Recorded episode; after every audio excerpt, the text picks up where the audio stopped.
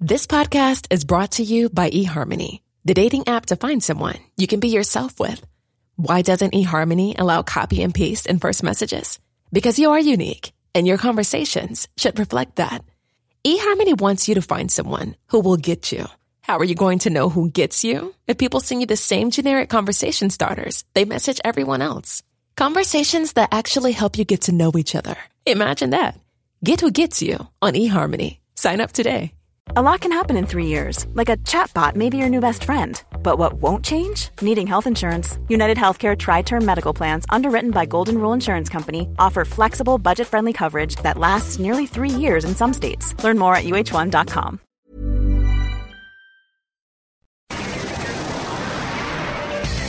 The Square Ball Podcast. To buy the Square Ball magazine, get back issues and podcasts, visit thesquareball.net. In this Square Ball podcast, Leeds are the best team in Yorkshire. We have scientific proof. The Labour Party launch a takeover bid for Garforth and other internet rumours. And we love Lucas. You love Lucas. Everybody loves Lucas Radebe.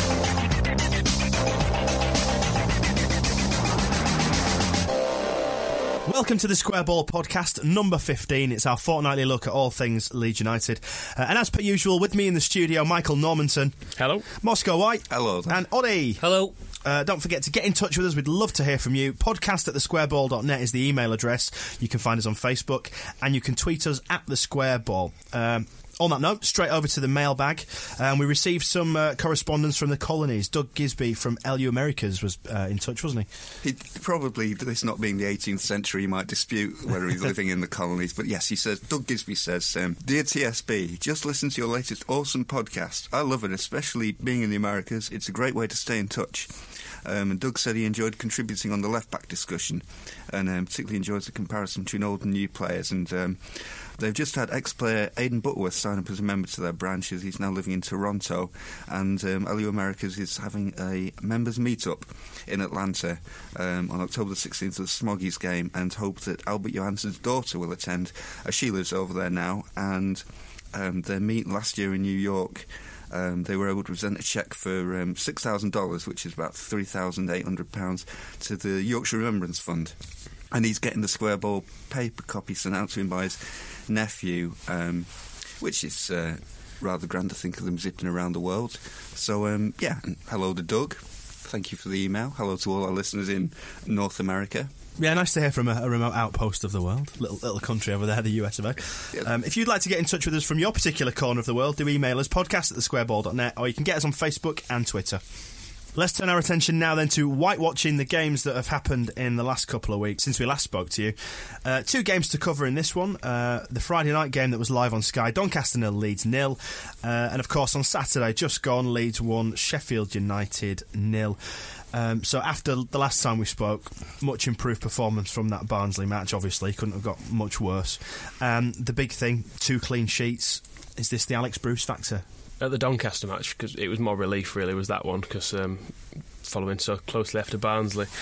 Um, but yeah, after after the game, the talk was just why has he not been playing up to this point? Because he did look quite steady. He was also using the ball a lot better, which um, Naylor and Collins between them, I think, have probably had about five percent of their passes actually go to someone. I think what stood out to me about Bruce against Doncaster was he, he did about maybe just four or five little things quite competently that I just felt if Naylor had tried to do them in his current form, he probably would have cocked them up. And it was just that little difference of somebody not cocking up that was definitely a help. We wondered, didn't we, last time out whether um, Grayson it'd be a test of his mettle, whether he would uh, leave out the the so-called undroppable ones in terms of Naylor and stuff, and he did it. He stood up to the test, and he made substantial changes for that Doncaster game, and the whole team responded. I thought we played pretty well, and Somma was uh, was looking good as well up front. Even though we were up against the Arsenal of the North, or whatever their knobhead chairman decided to brand them as. The Arsenal of the Championship. Is this not the guy who's got a, an executive box at Man United as well? Yeah. And he, yeah, he had the temerity to sort of criticise Leeds fans from Doncaster for not being proper fans. Yeah, and lives in Cheshire. Yeah, I think you can do what you want when you're a football chairman, really, can't you? But it was a it was a good performance all round with a, a completely different. I think there was maybe maybe slightly more changes than we'd expected. I, I hadn't expected Becchio necessarily to be dropped, um, but he, he, made that change as well, which I guess McCormack didn't exactly impress. He's not impressed the way that maybe Somma did um, so far, but overall, nil nil, better than five two. Better than we expected. Yeah, I, th- I thought we acquitted ourselves Yeah. really well, considering we, we feared a, a pasting, didn't we, a little bit after that Barnsley game. Um, I thought we stood up to the challenge well. So, um, turning our attention to, well, I guess to both games, but more so to the Sheffield United game. The return of Robert Snodgrass um, and the quick departure of Robert Snodgrass as well. That was a bit silly, wasn't it? Not on his part necessarily, but the referee, The referee. seemed very petty. He was a terrible referee all round, really. He, the most confusing thing he did was in the first half where he gave us a penalty for Bradley Johnson handballing it, only for his linesman to point out that he was wrong. Um, but yeah, whole- the whole game he was just making mistakes and trying to play advantage, and or then not trying to play advantage when there was some. And yeah, he was just pathetic. The linesman was right in that decision. Oh, it was, yeah. wasn't right, yeah. yeah. the linesman was It, right. it became the theme of the game. I started watching the referee in the second half, and he, he didn't seem able to make a decision without looking at one of his linesmen first to see what they thought. Um, and they're supposed to be there to help him, not ref the game for him. But he was closer to that incident. Didn't so matter. Why was he didn't see it? It was even down to like which way a throw-in would go. He wouldn't whistle without just looking at the other side of the pitch to see what that guy. The thought. linesman made yeah. one really bad error as well, and it was in our favour. But um, I think it was McCartney who was watching the ball out. Um, he was just trying to let it run out for a corner, and ended up just kicking it out because it wasn't going to run, and he gave a goal kick, and it was on the pitch by about a foot probably still when he touched it, and the cop just just had a deathly silence to it when you when you know you've got away with something. Yeah, well, uh, Grayson said in the interviews afterwards, didn't he, that he thought the ref was poor for both sides. So, so can we have too many complaints? Yes, I would it was like- shit. I'd like, a, I'd like a competent referee now and then, no matter no matter who he's given the fouls for or against. Um, I just like him to be to be doing them correctly. It's you know I, I believe in fair play. The respect campaign has my full support, and then twats like that turn up. I mean, even even the um, um, we haven't spoken about it yet about whether because everyone I was with thought Neil Kilkenny had been sent off in that incident and was going absolutely nuts at the referee, and it took a while to work out um, that it had actually gone in our favour. Do you think that was a sending off as well? He didn't really make contact, did he? But It was the intent, I think. if he if he had have actually made contact, he, his ankle probably would have been in bits. So you can't really have too many complaints. Considering Robert Snodgrass got sent off for um, for not retreating within two seconds, and then I thought that was ridiculous because every team stands a man on free kicks, don't they? It's, it's, it's what you it's what you're taught to do right from Sunday League and straight away. They would like say he was put a there man on the free kick. He wasn't there for a long time either. He he was backing Nah. away. The referee said move. Yeah, I when I saw it on the telly though afterwards, I thought you can kind of understand it because he turned his back to it in a, in a deliberate attempt to block it, didn't he? So I think it was a soft one, but you can understand it. But the second one was pathetic. He just they just bounced off each other, didn't they? I they? thought the second one was more of a booking than the first. Did It was more of a booking than the first because it wasn't actual I foul. didn't think they ran into each other. Yeah, I mean, You give a free kick it's for football. it, It's all, it's all about opinions. Yeah. But even after the first one, where um, for not retreating, within a few minutes of that, we'd got a free kick, and then one of their players kicks it away. So if you're going to be that petty that someone gets a booking for that, Do we demand consistency? We do. We demand consistent pettiness. I said this referee's the one he got uh, relegated from the uh, from the Premier League, didn't he, the, the week he? before? Yeah, so he might find himself tumbling down the leagues. If, He'll end up refing Wootton Blue Cross or something, won't Yeah, he? in Callum Davenport, that's where he is, isn't he? Yeah. Uh, so Bradley Johnson, we spoke last time about uh, Johnson being a little bit enigmatic, and you kind of sometimes don't know why he's there. And he did the same sort of thing on Saturday, just as you thought he was drifting out of the game, and you think he's misplacing passes and making bad decisions. He pops up with the crucial goal and is in the right place at the right time. So fair He- play to him. He's our only real box to box midfielder, so from that point of view, he does fulfil a role. But his um, yeah, his decision making does frustrate you. But in a game of very few chances, he had the the header which was tipped over the bar, and then he scored the goal. Which, and I'm struggling to think of anything else we had really. So Well, I, I liked your um, your quote on the forum. What was it you said about uh, Sheringham? And I was just saying, if, if Sheringham gains the first yard in his head, I think Johnson loses one because of his uh, brainless charging about. But now he's he's doing all right for us, and I think he's you know still learning at this level. So hopefully he can Im- keep improving. His energy is useful, but I was probably thinking the same that I thought um, he was playing poorly again on Saturday and was set for him to be dropped for the next game or get substituted or something. But gets the goal, and I suppose he's earned the right to stay in the team next week or Well- tomorrow even. It wasn't a game for midfielders either, was No. it? Because it was a it was a dreadful game all in all, and a crap atmosphere. But it was just the ball was pretty much just being hoofed over the top of him every single Although it time. was, so. um, it was a midfielder who, who made the goal. Snoddy's twinkled toes. It did all just come about because there, um, I don't know who it was. Richard Naylor appeared to have put on a Sheffield United shirt and dealt with them, tried to deal with It was a an air ball. shot, it was a great air Yeah. shot. And Snodgrass did did really well. He kind of had that. Um, what we'd been missing a bit. I mean, you wouldn't have expected Johnson to be able to do what Snodgrass did in that situation. But then again, would Snodgrass have finished it the way Johnson did? Yeah, he probably it was would. only it was only a tap. Yeah.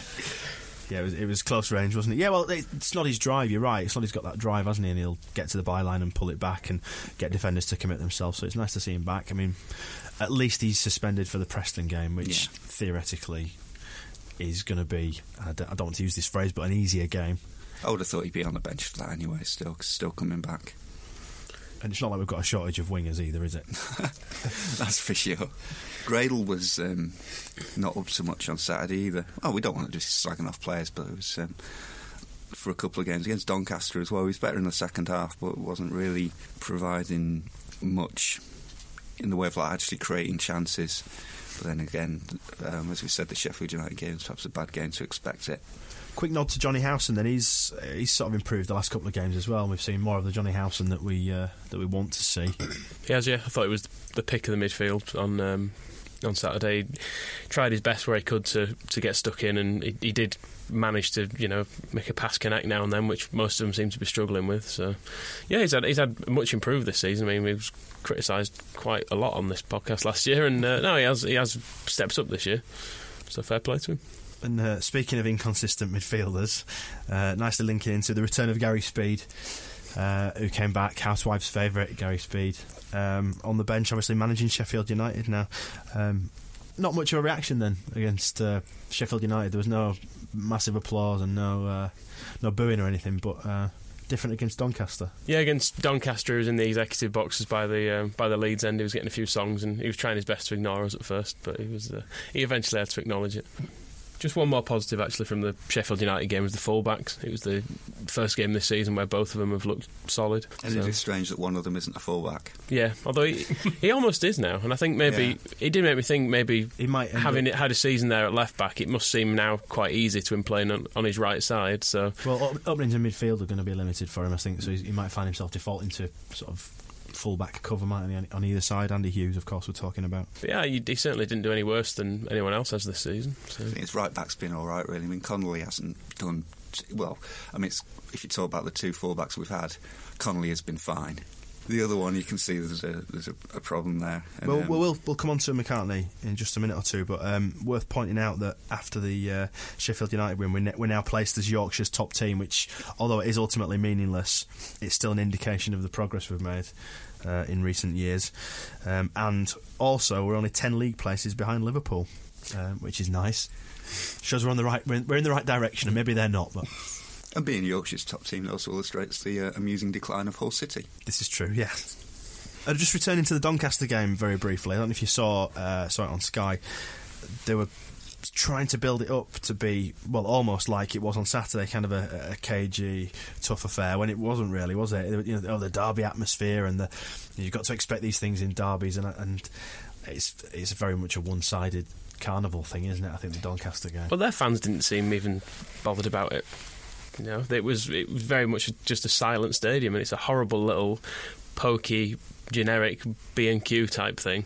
It looks like some. I said at the time, it looks like St Mary's with the top tier taken off. So it just is a small time crap little ground in the middle of nowhere. I would certainly be interested in hearing from uh, any Doncaster whites that might be listening, just to, to find out what it's like to live in Doncaster. Well, Um, about You're thinking of moving? no, no, just uh, I didn't mean generally. I meant when surrounded by the, the jester hatted ones when they uh, turn out in the fancy hoop shirts and, and just find out what sort of fans they are because they all seem they seem very sort of new breed football fans, the Sky generation, we might say. Well, I went. I went, went out in Doncaster that night because a few of my friends went to the game with her from Doncaster, and they were just really relieved to be able to hold their heads up and without having people singing "Rovers Till I Die" and their other crap songs. They also sing "Zigga Zagga Zigga Zagga Doncaster," which is probably the worst song I've ever heard. It's like something an eight-year-old would come up with. And the Sheffield United fans on Saturday, that every single song they had, I couldn't distinguish a single word, other than they try to cram Sheffield into every single one of them, which is annoying. And just We were our fans were poor on Saturday. I thought. Though, as well. It was, It was, just, it was a a really really turgid game again, wasn't it? It was Yeah. Scrappy, just cancelling each other out. It's a good job we won. Already have been really a crap afternoon. The last 10 minutes were absolutely fine, perfectly enjoyable. And, um, you know, chances either end, couple of sendings off, goal for Leeds, bit of a sing song. And finally, we've banished the uh, the Yorkshire Derby hoodoo, which was a, a, you know long overdue. We've become used to teams like Huddersfield and that going away with a bit of a swagger, so it was good to see some um, Yorkshire so-called rivals skulking back to uh, to where they came from.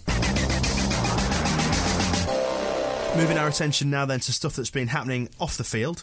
Uh, George McCartney has joined on a month's loan from Sunderland. 29 year old Northern Irish fullback. Obviously, the Glynn Snodin connection uh, coming into play there. It's nice to see that the sort of the dual roles that he's got have uh, bagged as a Premier League fullback sort of temporarily solves the, the left back problem, but. Do we fear that wages might scupper the possibility of a permanent deal because he's supposed to be on a lot of money at Sunderland? I had no idea that he, that they'd bought him for like well, it was undisclosed, but rumours between five and seven and a half million. Seems a ridiculous amount for quite a, an average sort of fullback. But he's good for us. He's, I mean, he's, he's a great signing for us, I think. But An, an average sort of fullback was just what we wanted, really. and he looked, um, he did look good on Saturday. Um, competent at everything he, he tried to do, worked. You could see he was like, a little bit better than um, some of the other players out there. But yeah, this this business, forty thousand pounds a week, we think. Football's mental, isn't it? It's mental and wrong in just about every respect. but yeah, as long as we're not paying him, I'm, I'm quite happy for him to stay. We'll just keep it keep the loan rolling on. Um, is it at the end of Bessone already? It seems um, Because we've signed him on a three-year contract, Well- I, I fear it. and it depresses me a little bit that we're going to end up playing him and paying him. I think he'll probably get one more chance, maybe, to come back from injury, get himself fit, and show some form, and then Do we believe he's injured? I, I believe he probably is. Yeah, I mean, last time we saw him, he was wandering off the pitch at Doncaster holding his head, um, and Eddie Gray was mocking the idea that he was injured. it was at Barnsley. Yeah, Barnsley. Same thing, Well, Yeah, nearly. right part of Yorkshire. I'll Um, just ship him off to Swindon. Yeah. Yeah. Damn, we've just taken our Sheehan, but can't we get rid of a No, we've only just replaced. She- we've only just got rid of Sheehan, and now we've got another bloody left back that we Well, does he, does he not? Does he not deserve another? He chance? does, he does. He's only Sorry. played a handful of games. Let's give him a give him a chance. So yeah, George McCartney signed up. Uh, moving on to players who are currently out of the sides. Painter suffering um, an injury setback, uh, as well as Kasper Schmeichel as well. It, uh, this is starting to creep on into being a few weeks now, isn't it? With Kasper Schmeichel, Painter's foot seen back in a cast, which is a little bit worrying. Well, they said there'd been a, a setback as well, didn't they? Whereas they- they are keeping everything quite quiet about the um, injury situation at Leeds. I mean, it was only when Jason Brown turned up that anybody knew about Schmeichel being injured, and that was after I think a fortnight after it had even happened. Um, and so to actually hear that Painter is going to be out even longer makes you suggest it's going to be months, not weeks. It's a shame on both counts, but I think Higgs is good enough to cover in the meantime, and we've never had Painter, so I don't suppose we can really miss him. Not yet, Yeah. but Well, I was worried about Higgs at Barnsley because he seemed he had that Casper Ankergren flappiness about him. yeah, but I think Uh, they all did, didn't they? As Yeah. well, it was, it, they all went mental. I was discussing today actually. I wouldn't swap our goalkeepers for Arsenal's, No, it's a fair Yeah, point. yeah. yeah. despite the fact they're uh, supposedly you know Champions League contenders and everything. Possibly take a few more of Arsenal's players. Yeah, I'd a swap Alan Martin for Fabregas. Kick-off news then. Uh, Cardiff City match, first of all, brought forward to a lunchtime kick-off, and then it was moved to be a Monday night game uh, on Sky. The, the, the telly people dictating uh, everything as per usual, and it's the fans who are left to sort of pick up the pieces. I know the game's a month away, but is that long enough? Because we get people flying in from Ireland and. Well, that's you the thing. all It's place. if we were. This is going to sound really big-headed, but if we were a smaller club with a more local support, it wouldn't matter so much. But we do have loads of people booking, even booking train tickets to come up from from London or wherever. It's a lot of money that people are spending on it, and they'll probably just watch it on Sky now, which is a shame. You did wonder who is actually in charge of the fixture list anymore. I mean, if the police said we want this game at twelve thirty at lunchtime, that's one thing. That's the police. They have a reasonable say in in what time major events kick off. But then the next day, Sky's come in and say, actually, no, Monday night's going to be much better. At some point, doesn't the police have the right to just say, no, we said 12, and that's when it's going to be? Who's more Apparently powerful, not. the Sky or the police? well, you know, that's the worrying thing, isn't it? Murdoch may be uh, owning the police. Who knows? He owns everything You else. think doesn't Murdoch owns the police? he? you don't know who is in charge of what these days. Have you not read any Dan Brown novels? Without wanting me to be too nice to Cardiff fans either, what a ball ache it is for them getting back to Cardiff Yeah, in, I remember. in I remember, general. I remember and that train also- journey back from Cardiff after the playoff It's a, final. it's a long way to go. It means you've got to take at least one day off work. Do they have jobs? Well, no, but they'll miss Jeremy Kyle. Other news then about the away ticket policy is being clarified on on the uh, on the official website. Membership card numbers must now match up to the numbers written in biro on the tickets. Uh, the club have changed their stance on refunds for away matches, saying that they'll now issue refunds on away tickets up to 48 hours before the match. Sensible. Yeah, sensible, but I like it that the Workable. fact their um, their way of getting around uh, people using the wrong tickets is biro Yeah. because Heard of Tipex. because you do sometimes get them with numbers crossed out on and stuff. So I don't really see what's to stop someone just crossing it out. But you know, Well, the sort of, the the suggestion on the official website was that it's so they can keep receiving the club can keep receiving large away allocations, which obviously we've had a lot of so far this season, and that they've got to be seen to be doing everything in their power to ensure that the tickets are going into the right hands. So as long as they've done everything in their power to do so, I don't think the other clubs are that bothered though. They're just happy to take a load of Leeds fans that will fill their ground. We had that uh, Walsall last year where they, you could pay on the night. Uh, and I think officially we had something like 3,000 Leeds fans, which were behind the goal. And we had the whole of one side that were all pay on the night. and it only holds about eleven thousand That's that right, ground, yeah. doesn't it? Yeah. Um, so they weren't obviously bothered about people just turning up and paying £20 cash on the turnstile. I worry as well. It's just another way of extracting a bit more money out of people, just making sure you have to buy a membership. Because at the moment, like everyone goes to odd away games who borrows a membership, they'll get a ticket from a mate or whatever. The, people know someone who can't go. I think it's probably widely accepted that people do it, and I don't personally see any real problem with it. As long it's not like like I've had tickets off friends before, I've given tickets to friends before. I don't feel like I'm going against any great. Uh, you know, great law there. I'm not, and I'm not just flogging them in the street to random swastika tattooed men. It's people I know, and I think, well, you know, Keep your personal life out of it. It's swastika tattooed men that you're that you close know. friends with. It just seems that they want you to buy a 30 quid membership, and if it's about safety, why charge 30 quid for a little bit of plastic? It just shows that it's clearly about trying to make people buy memberships. And also, if they, with the return tickets thing, I just think, well, I suppose they get an extra £1.50 off anyone off any returns. I don't know, it just all seems a bit petty, but that's what going to away grounds is. In more positive news, the uh, the Leeds Fans Remembrance Group um, have raised over 130,000 pounds for the Children's Cancer Charity Candlelighters um, in the last 12 months. Of course, they set this up and they were doing 12 months of activities, so that's great news that a really good charity is uh, is benefiting from the, the hard work that they've put in. In other news, away from this, uh, the and I use this one in quotes, the takeover quote unquote, the news that has. Should we say broken on internet message boards? Lit up the specifically internet. uh, from a source that has uh, broken the takeover rumour before. Um, currently, it's just an internet rumour. Lots of talk of it in the offing. Whether it's true or not, we'll find out.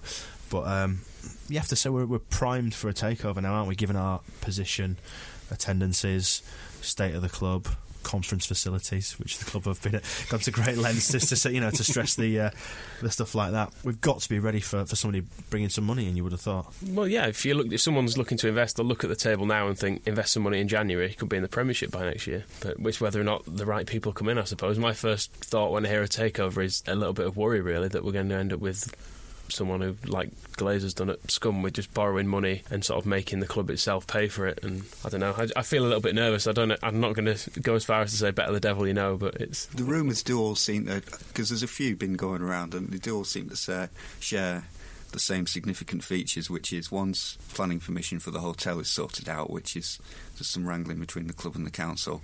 Once that's done and dusted, the club will be sold to somebody else, and that always seems to be at the crux of whatever the names are that's floating around, and that that would definitely worry me because that makes me think that what we suspected about um, the true intentions of our um, mysterious owners is the case in that the most in that they're the result they're looking for is permission for a hotel.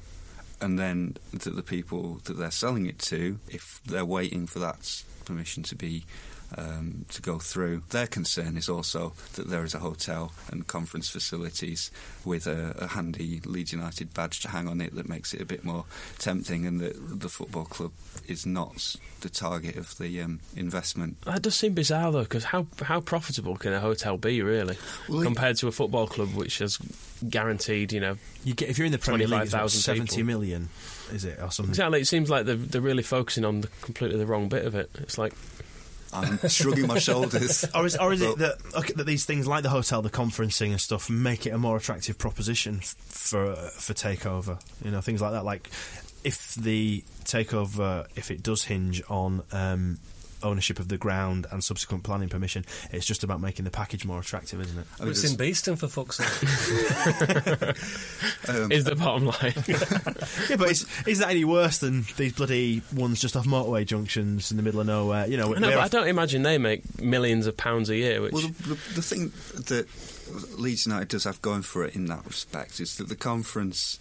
I mean, we've had the banqueting suite there since 1990, and the conferencing arm, I think, does do quite well from what I can gather. The, it's always booked up, and as, as they keep making the facilities bigger and it keeps being consistently booked out, it will turn a profit. But is that profit going back into the football side of things, or just continue to develop the business. develop the business? Can, you- can you fault? Can you fault them for developing the business? Can you fault them for, for making money out of a, a conferencing facility? No, but if that if um, the target of the people who are going to take us over is oh, there's a hotel now, not oh, we're in uh, the second division and heading for the Premier League, then that's that's not necessarily a good sign. I was going to say as well that um, if um, by some fluke England is awarded the World Cup in 2018, that's a lot of people looking for a place to stay in the region of a football stadium, and a lot of people wanting to pay to put their advertising hoardings in your football stadium, and the world's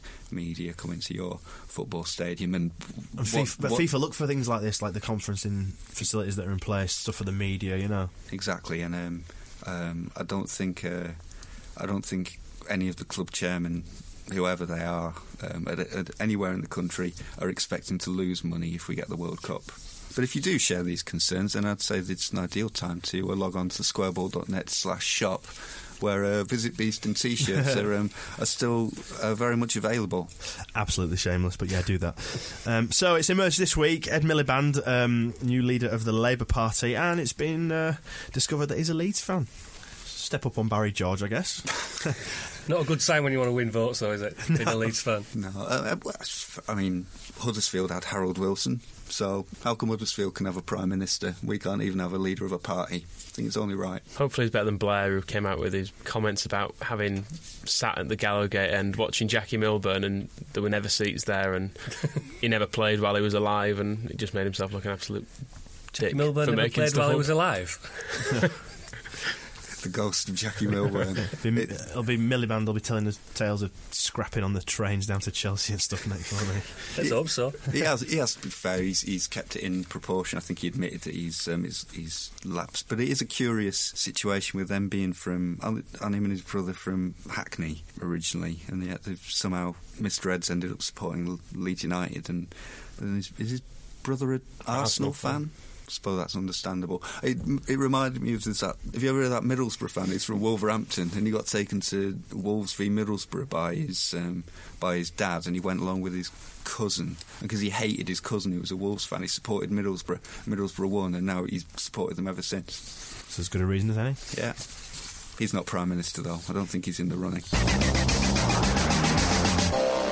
Let's talk now then about the inimitable Lucas Radebe, um, one of our, our big Leeds heroes. Um, myself and Michael took a trip to Elland Road to speak to the chief on uh, on Saturday morning. It was a really good experience, wasn't it? It was. I, I don't generally get starstruck, but I was properly nervous about this the night before because he was he's my boyhood hero, I suppose. Yeah, we were given uh, permission to interview Lucas by the publisher uh, to publicise his new book that's out at the minute. Which This podcast is brought to you by eHarmony, the dating app to find someone you can be yourself with. Why doesn't eHarmony allow copy and paste in first messages? Because you are unique, and your conversations should reflect that. eHarmony wants you to find someone who will get you. How are you going to know who gets you? If people send you the same generic conversation starters, they message everyone else. Conversations that actually help you get to know each other. Imagine that. Get who gets you on eHarmony. Sign up today.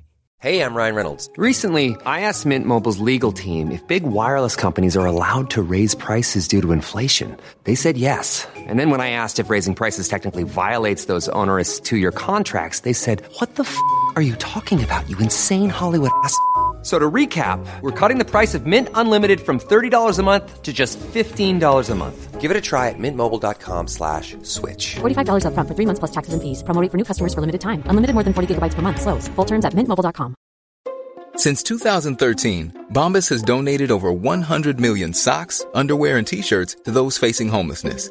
If we counted those on air, this ad would last over 1,157 days. But if we counted the time it takes to make a donation possible, it would take just a few clicks. Because every time you make a purchase, Bombas donates an item to someone who needs it. Go to bombas.com slash ACAST and use code ACAST for 20% off your first purchase. That's bombas.com slash ACAST, code ACAST. which is a, a decent read. Um, it's not written by him; it's Richard Coomber who's the author, isn't it? And it's a biography, authorised biography. Um, so we popped down, and uh, sadly, it was only a mere 13 minutes we got with him, wasn't it? And it was not quite long enough to just get all the questions in that we wanted. I don't think we got in about two thirds of them, really, did we? We got kind of the pleasant ones out of the way first, and we were going to get onto the more meaty stuff. And Well, we did waste, fi- we did we waste got- five minutes hugging him. Yeah, there's nothing wrong with that. I don't. I don't regret those five minutes. I wouldn't regard that as time wasted. Uh, still not washed my hands. But yeah, we we missed out on quite a lot of the stuff. But in the end, I was really pleased to see him. And when we walked around the corner and saw the massive queue of people waiting to get stuff signed, it made me feel quite lucky, really. yeah, just to complete the story, we um, we were promised what was it about 15, 20 minutes, and we got cut short um, with the interview because the publisher was cattle prodding us out of the way to get the next person in. But we did manage to get a few questions off, so I'll play a sound clip now for you, uh, a little teaser from the interview. Uh, will you'll be able to read the full transcripts of the the whole 13 minutes we got with Lucas in the next issue of the Square Ball magazine. But I'll play you this sound clip now so you can have a listen to our little chat. And apologies for the uh, the small Radebes in the background. Yes, there are some mini mini Radebes, uh, Radave, sorry, running around. Uh, one of them tried to. I think his son Lucas Junior tried to pickpocket him at one point He when did, we were yeah. talking to him. Yeah, but anyway, this is Lucas uh, talking about when he arrived at Leeds. What, what was your first impression of Leeds then when you when you first arrived in Yorkshire? I didn't like it. to be honest, I mean, uh, I didn't know anything about Leeds. You know, when uh, when uh, when uh, when I was about to come here, and uh, when I arrived, you know, with that weather conditions, you know, it was dark and wet and miserable. So, so to be honest, I wasn't sure if I would settle here. And then uh, living in Beeston didn't make things any better, you know, because I lived in Holbeck first, and then after that I lived in Beeston. So, as a man who lived in a township in Soweto, not really best pleased with living in uh, in Beeston. Doesn't say a lot for Beeston. That it's not the greatest advert for the place, is it? What it needs is a hotel. but you can imagine what it must have been like for him uh, arriving off the plane and a dark and windy. Uh, I was quite surprised. I've only, I've not read the, the whole book, but I saw the extracts that were in the paper last week, and they, they had um, they had him and Phil Masinga sharing a room in um, in that in that house that they were living in. It seemed.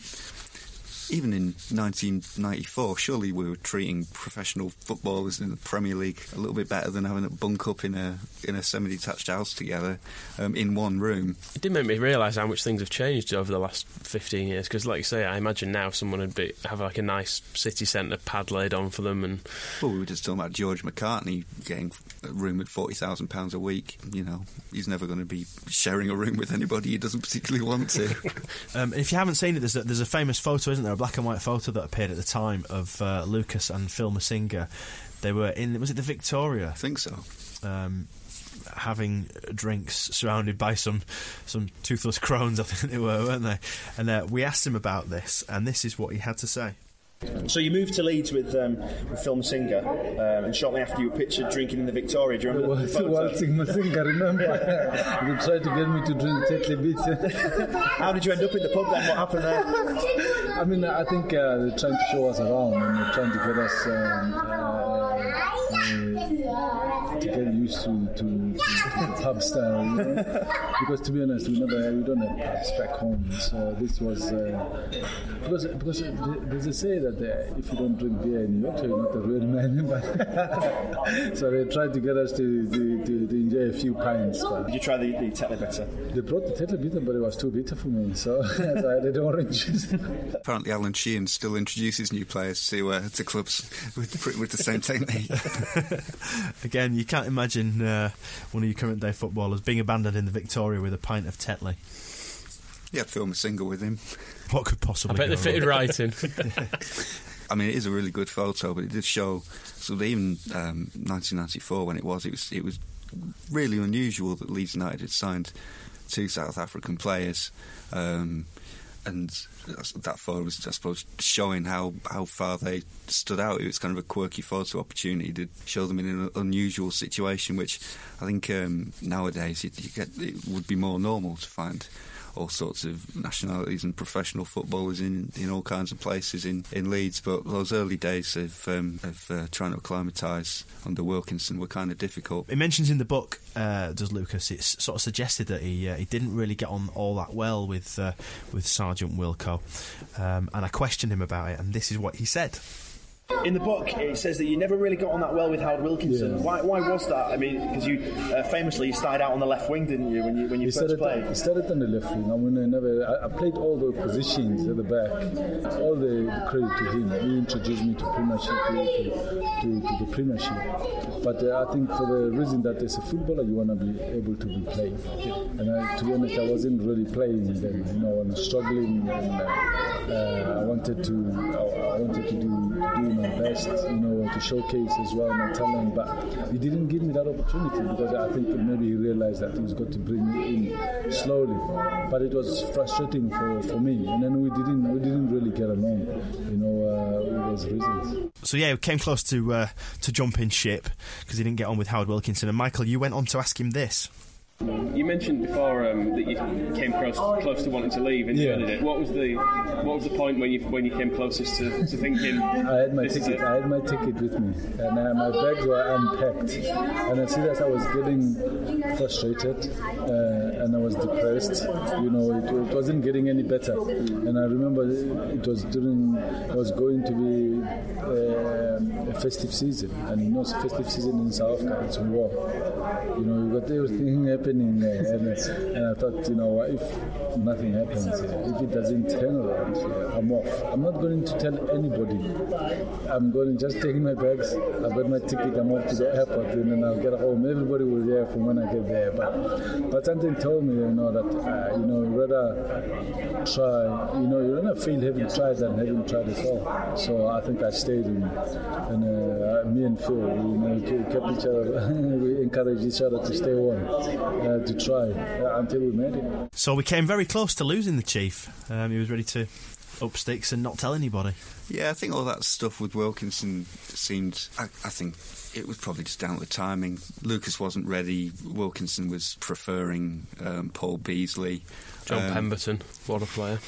Um, and but then by the time um, Graham turned up, I think it was the right time for, for Lucas to stake his, his claim and turn into the player he became. It was actually, um, and we asked him about this on Saturday morning. It was actually, and it's covered in the book, that it was the an injury that saved his career because at the time it was the work permit regulations were a lot more stringent, and he didn't fulfil the criteria for keeping his work permit, as we had to release Phil Masinga, didn't we, uh, Mm. at the end of his contract, or get rid of him at the end of the season. Uh, but because Lucas was injured, he managed to get away with uh, not fulfilling the criteria, and we kept him, and obviously the rest is history.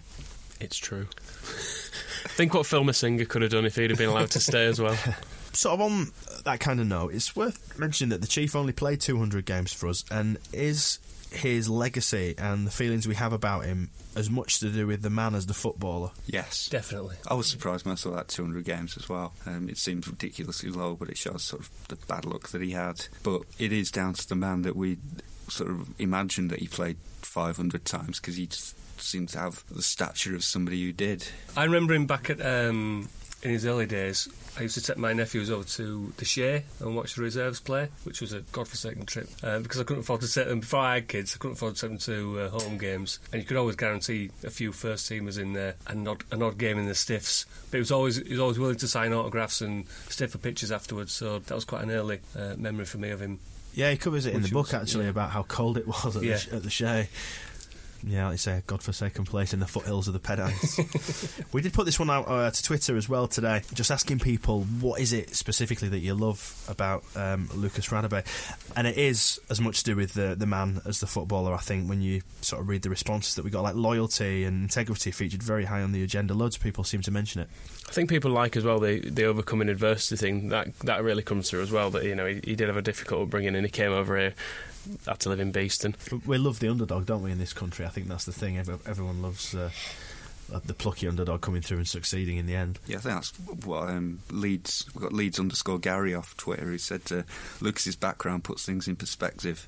He was grateful for the opportunity to play pro football, and he's humble and he oozes integrity. And I think um, that touches on something that, um, as, with his status as a Leeds legend, kind of forgets his status as a South African legend. I mean, you mentioned before that he, he arrived at the time when the country was just coming out of the, the apartheid era, and he was he, he was and is a, an icon of freedom for uh, for millions of people. And I think something that from the, the Leeds United perspective, we don't always remember um, how significant. He was. I mean, Nelson Mandela's favourite footballer. That's um, who mentions that on Lilo Mano Twitter. points it out on Twitter. Yeah, says uh, that he once said it was in Leeds when Mandela was in Leeds. Actually, uh, said this is my hero. That's quite an accolade. It's not bad, is it? I mean, it's pretty good. And um, Mardi Tam on Twitter as well says um, he's got one word for what um, what makes him love Lucas, which is dignity. And then says he was a proper captain, and those immaculately timed sliding challenges, of course. Yeah, it's true. On the field, he never got done that many times, did he? There was never not that many opponents. Shearer did him a few times, but in terms of people who really had the upper hand on him, But he had his golden period, didn't he, during Graham and early O'Leary. Then, as the injuries set in, he was kind of taken apart a bit more regularly. But for, for a few years in the middle there, he, he was absolutely unbeatable, which I guess is when the, the scum interest kicks in and all that, which is, I know that's touched on in the book, and we, we asked him about it as well. Yeah, and it, we never got a really uh, fully committed answer, did we? I mean, the book seems to suggest that it was uh, it's talked about in vague terms, and it was used as something of a bargaining tool to secure him a, a better contract at, at Leeds United. So I'm not convinced that it was ever really in the offing, but it was a nice bit of leverage against Leeds. But he was certainly he was the player that clubs like that would look at out of our team. When I mean, he was playing some of his best games in a, in a team that had a midfield of Mark Ford and Mark Jackson, um, and yet we had this defender that Scum wanted. Roma were the other one that were rumoured. Um, as soon as George Graham left, everybody assumed that Lucas would be going with him. Um, he he was a target for big clubs because he was just he really really was that good. As Johnny Cash seventy six pointed out on Twitter, uh, he incorrectly said Lazio, but it was, was their uh, city rivals, wasn't it? Roma that he was offered big money to go there, turned it down. Obviously, there was the Man United thing in the offing, and uh, I say that there are so many people who, who mention loyalty. Uh, John Precious on Twitter said loyalty and passion. The chief had it in abundance. A great LUFC servant who didn't jump ship at the sight of a pound sign. Well, that's I, I mean, it's one of the things about him is that he, after being given the opportunity to to become such a success in Europe with Leeds United, he then never went anywhere else to, to do it. He, he felt that there was some need to repay Leeds United for that opportunity, and um, and did it as much as he could and ignored all the um, all the temptations to leave. And even having the captain's armband taken off him as well. Yeah, well, to Yeah, he Yeah. wasn't pleased about that. The book No. sort of suggests he wasn't, but he just again just sucked it up and He got murked. well, he, he had it taken off him, didn't he? I think it was just announced uh, in the corridor at a team meeting. The book says, um, and he would have preferred to be taken to one side and by O'Leary and have it explained quietly, but you know, not famed for his man management, as if the rumours are to be believed, O'Leary. Um, and that's the way he found out, and he said it hurt him, but. I think it shows as well the way that we were kind of changing as a club, changing with the game at that point. That we we'd given the captain's armband to this guy that we'd bought for practically nothing and brought all the way over here and made him live in shared rooms with Phil Masinga. It got taken off him because we'd spent 80 million pounds on this other player and um, and we were going to put his face on all the billboards. Different different thing. Um, best summed up, I think, uh, by Peters, a tweeter who says, "Hardworking, loyal, and generous. His off-field manner has helped to preserve his fantastic on-field ability." He is the antithesis of the modern player, and I think that's it, isn't it? It's about looking for really good human qualities, and it's hard to find many in the in the current uh, crop of Premier League footballers, especially, but professional footballers in general, don't get great press. But he's a shining light as being the complete opposite of someone like Robbie Savage, for example. And it's a curious thing that we should all be sitting here feeling that we have more in common with um, a guy who's come from Soweto from a completely different background to any of us than we do with most of the Premier League players who all come from the same places we come from and had a similar upbringing to we do. They've all just become completely completely ostracised from, from their backgrounds, whereas um, Lucas Radebe just became part of us he built on his background to become what he what he was. I think that's the thing, isn't it? And he's he's taken the experiences of his background and not shunned them. And he's become a better man for it, and he hasn't forgotten. Because uh, as we spoke to him, he said, didn't he? They've put a lot. He's put a lot back into Soweto and his family and his community. So you know, I think we knew he was a, he was a top stand-up guy anyway, but uh, I think meeting him for those mere 13 minutes kind of proved it. I think part of the part of the problem with us not having enough time was because he'd overrun, because he was chatting to people for so long, and the thing that people have said about him is that he will throughout this publicity tour, he will just talk to people, and he, it's really hard to get places because he's being accommodating and I remember seeing him at the back of the East Stand once when he was injured when I had my season ticket in there, and he was caught for about half an hour before a game signing autographs because he'd popped his head out of the box and all these kids had come charging up, and he did stay until everyone had, had, you know, had their autograph rather than most players would do a couple, then sort of piss off inside to quaff some free booze. See, normally I'd be pointing out to us that we're completely brown nosing a footballer here. Oh, we are, yeah. But... but, but if there's one man that's worth it, it is Lucas, and I think that's that's the one thing that I drew from our brief meeting with him on, on Saturday. He's such a nice guy, um, and you, you, feel like I, I don't know about you, but I sort of went home afterwards and thought. Oh, he's like my friend now. you know, Lucas is my friend because he's such he's such a friendly, approachable guy. You know, just laughed along with us and had a good time. It's worth mentioning as well. Um, one of the reasons I feel um, um, what do we call it? Love for Lucas Radebe is um, is not just the t- tough time he had growing up, but the tough time he had since he re- retired from football, which has been. I mean, we don't want to dwell on it too long because it's utterly miserable, but he, he hasn't deserved any of the, uh, of the poor luck that he's had. Um, if you're not aware, I say, if you're not aware that his, his wife died uh, two years ago of cancer, aged just 34, um, and he lost his dad very quickly um, after that. So he's had he's had a lot to deal with since his retirement. he's had health problems as well. Yeah, he, he had a it was a cardiac problem, wasn't it? Yeah, I think he collapsed in the gym. He's had two planned visits over here in the last year or so that have been cancelled due to his ill health. Due to ill health, yeah. But he looked to be back on the up, didn't he? A, a, a little bit more on Saturday. And uh, now we do wish him well. If there's one, I mean, nobody deserves t- to have those sorts of things happen. But if there's one guy who doesn't deserve it, it's Lucas Radebe. And it was, you know, you heard the little mini Radebes running around, uh, running around when we were doing the interview, and you feel for those kids as well. And the fact that he's, uh, you know, now got to sort of bring them up on his own. Yeah, there's the the Henry Winter interview that was in the Telegraph um, at the weekend is it's quite short, but that's worth a read as well because that's got um, quite a lot with Lucas talking about his uh, his children um, and talking about losing his wife. But he, he, apparently uh, Lucas Junior is a very good striker. He claims um, much better than his much better than his dad, uh, according to Lucas Junior. So um, and Lucas would be in nets as well, wouldn't he? Because he was a, a, goalkeeper in a former life. well, that's um, yeah. I, I, didn't want us to leave this without mentioning Lilo Man's uh, um, comment on Twitter as well that his virtuoso display as a goalkeeper at Old Trafford and keeping the score down to 1 0 is a fond memory. And it's definitely a fond memory. I mean, in a way, that summed up his his character, at least, that he, he took on the responsibility of chucking it in goal against scum at Old Trafford and then um, only conceded one and went off laughing. just, just the man all over. Well, I think somebody pointed out on the on the forum that um, he's got a legend status, being captain of a team that never, never actually won anything while yeah. he was captain. So it's it's, it goes back more to the than football. About, yeah, it's the man, isn't yeah. it? It's the character, and uh, every football club needs a Lucas. I think. Mm but very few of them will ever get one. It's very true. So, just in case we were in any doubt, we love Lucas Radebe. uh, that's the conclusion from this. Um, and you can read, although it was slightly more brief than we perhaps wished. Um, you can read the full transcript of the interview with Lucas in issue three of the Square Ball magazine, which will be out on the 19th of October for the Leicester game. Um, and we're planning to sort of do a bit of an Africa tribute thing. I think we're going to have some sort of uh, uh, examination of the African players that have played for the club and a bit of a tribute to Lucas. And we'll review the book and talk about the man himself and stuff. We've got a really good cover shot as well. We, we posted up on Twitter earlier on today of Lucas uh, clutching a couple of square balls. The best thing about it was that he asked if it was the official club magazine at one point, which made us titter. there was Sean Harvey in the same room as well, yeah. lurking about. I, felt, I was going to say yes. We're trying to keep a low profile. So you can read all about it in issue three of the forthcoming Square Ball magazine that'll be out in a couple of weeks as well. Uh, so look out for that. Of course, you can get hold of the magazine uh, via thesquareball.net forward slash shop. Right then, coming up in the next couple of weeks, we've got another couple of encounters with uh, with scummers. Seem to be a few of them around this year. Uh, on Tuesday, as this one comes out, or possibly in the past, if you're listening to it after the game has taken place, Leeds United versus Preston, uh, managed by Darren Ferguson, son of the red-nosed fella from Manchester. Um, followed on Saturday by uh, an away trip to Ipswich Town, managed by one Roy Keane. So we've got a game against one of the division's strugglers, followed by a game against one of the division's form teams. How do we think this is one's uh, this one's going to fare? Plenty of banter, yeah. I would think.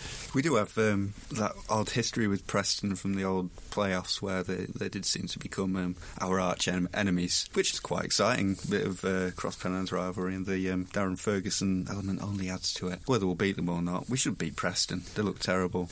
There they go. And Darren Ferguson's looking more and more like Rose West every day. So I really, I really think we have nothing to fear apart from being locked in this. No, no, don't go there. How did these two get on in the last couple of games then? Preston got the first win of the weekend, and it's Ipswich drew. That's Scunny. Yeah. Preston only beat Coventry though. I mean, it's not. I noticed looking at Preston's results, they've lost quite a few games by single goals, so maybe they're not doing quite as badly as that. Well, that four three one was the uh, the one that I, I slept through. I forgot it was on the BBC and I was the Burnley game, wasn't it? Uh, yeah, when they were 3 0 up and lost 4 3. Suggests to me that they, they've no backbone. I'm going to put something to you now. See if you agree with it. I'll put it out there. This is exactly the sort of game that Leeds will lose, this Preston game. Yeah, I think you're probably right.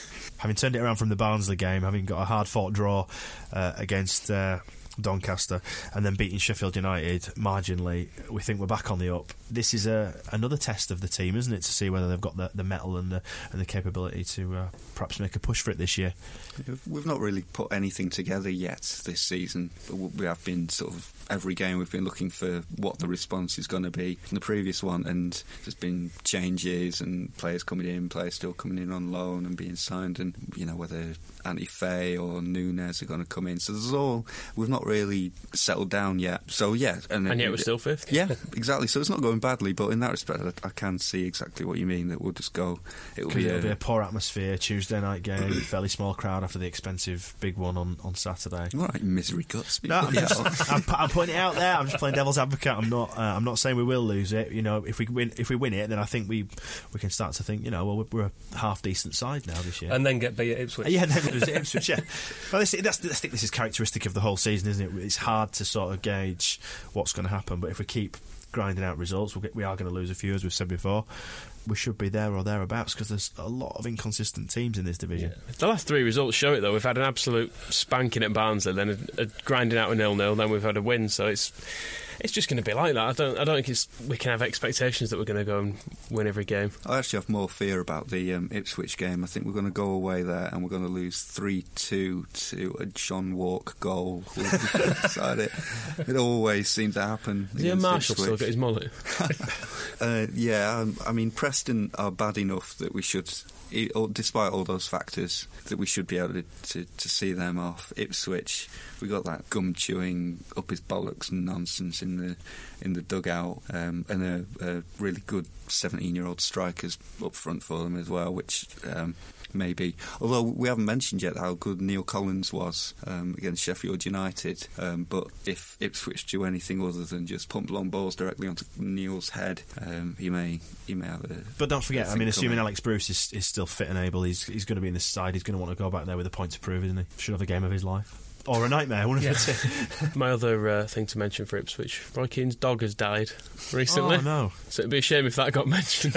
he was quite a famous dog, though. He used to always be seen marching it around the block when he'd uh, fallen out with various international managers. Daily, I'd imagine. I bet that dog's has had so many kicks in his life. It was suicide. And am I right in thinking that four out of the next six or thereabouts games are away from home? Is that how it pans out? It's, I can't remember exactly, but I, I, looking at the fixtures, for some reason we've got a really annoying period where it's like two home, two away, two home, two away, which I was brought up that it was home away, home away, home away, and I don't like change, and I don't see any sense in it. And it's There's- ages till we've got a Saturday kick-off again. as. That's with the movement Yeah. of the Cardiff game as well, isn't it? Yeah. Yeah, we're, is it four home games on the trot or something? We're not playing on. Yeah, which is crap for selling magazines as well. I that's the other thing about how this season doesn't seem to have really got any momentum yet. Is that there's been that international break didn't help. We've had games on Friday night, games in South Yorkshire. Uh, there's, there's just not been like an, a consistent Run of- yeah, a couple of months of games, yeah. anything where you felt like the season's begun. Maybe we can start again. We'll sign a different left back. Are we going to look to sort of achieve consistency after Christmas? Then that's the is that the key thing? Because obviously we uh, we shot our bolt before Christmas last year, didn't we? And then it was downhill from there. I'd be quite happy with a second place finish this season. Well, come that time, we're going to have uh, Painter back and, s- and um, Kisnorbo back, so they could be virtually January signings. It's true, and um, and yeah, a, a better second half of the season would be be good, and it would definitely be helped. God, imagine if you had Kisnorbo back. That would be all right, wouldn't it? That's that's those games. We'll look forward to those uh, with interest. Any other business you want to bring before we uh, sign off for this podcast?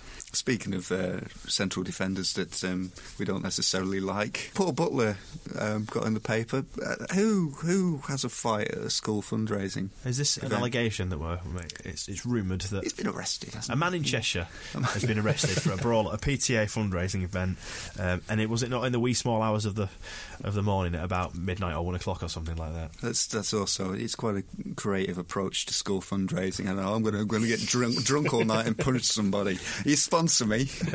I've, I've really heard of any PTA events that sort of go on uh, into the early hours of the morning, but you know maybe they do things differently in Cheshire. One thing I was going to mention: um, there's a on the international weekend. There's a Leeds versus Liverpool Legends charity game at Elland Road. Um, money's going towards Meningitis UK and Cash for Kids. Um, the Leeds players that are involved are Deane Wallace and Sharpe, and the Liverpool ones are slightly better, it must be said. and I've got Rush, Molby, Neil, and Kennedy. Um, but it's only fiver to get in. Should be a decent, decent sort of a. I really want to see how big Jan Molby is now.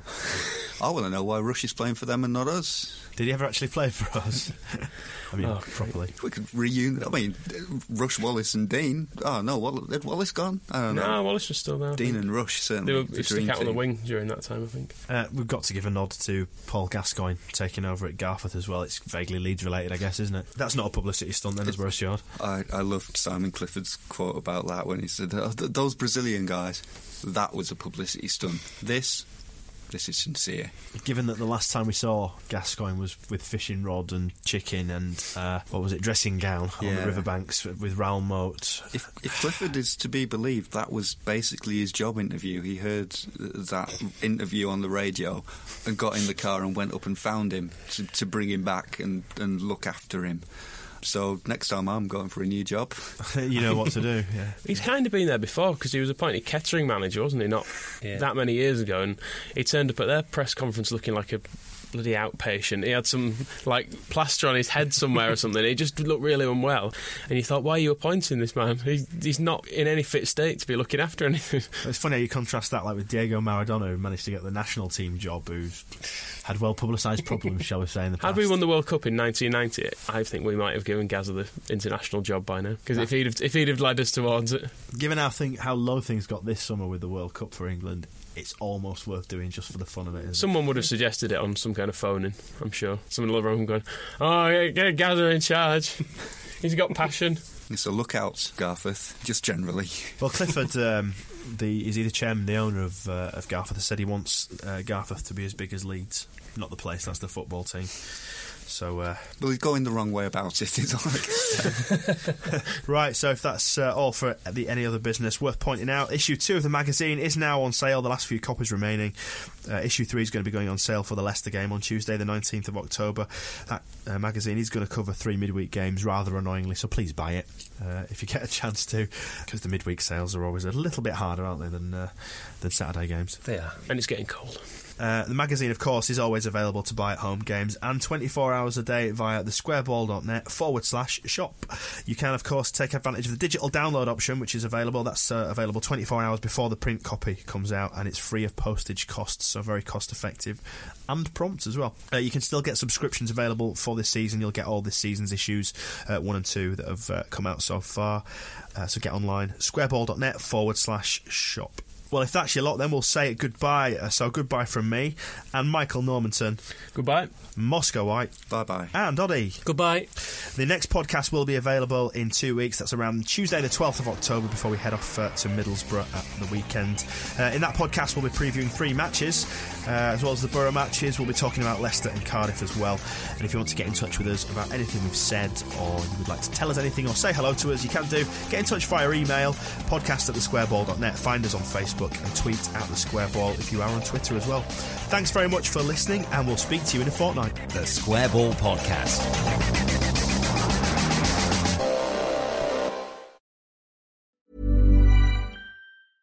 Imagine the softest sheets you've ever felt. Now imagine them getting even softer over time. That's what you'll feel with Boll and Branch's organic cotton sheets. In a recent customer survey, 96% replied that Bowl and Branch sheets get softer with every wash. Start getting your best night's sleep in these sheets that get softer and softer for years to come. Try their sheets with a 30-night guarantee. Plus, get 15% off your first order at bollandbranch.com. Code BUTTERY. Exclusions apply. See site for details.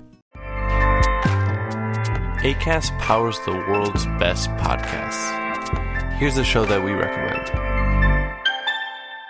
The Real Housewives is a guilty pleasure for most, but if you're looking to not feel guilty about that pleasure, tune in to Everything Iconic with me, Danny Pellegrino, where I break down all the messy moments and behind the scenes antics of Bravo's popular franchise. And on Everything Iconic, I also interview celebrity guests like Kelly Ripa, Keke Palmer, Drew Barrymore, Cameron Diaz, and more about their guilty pleasures, their past work, and so much more. So if you're pop culture obsessed and find yourself watching way too much reality TV like me, tune in to Everything Iconic with Danny Pellegrino wherever you listen to podcasts. ACAST helps creators launch, grow, and monetize their podcasts everywhere. ACAST.com.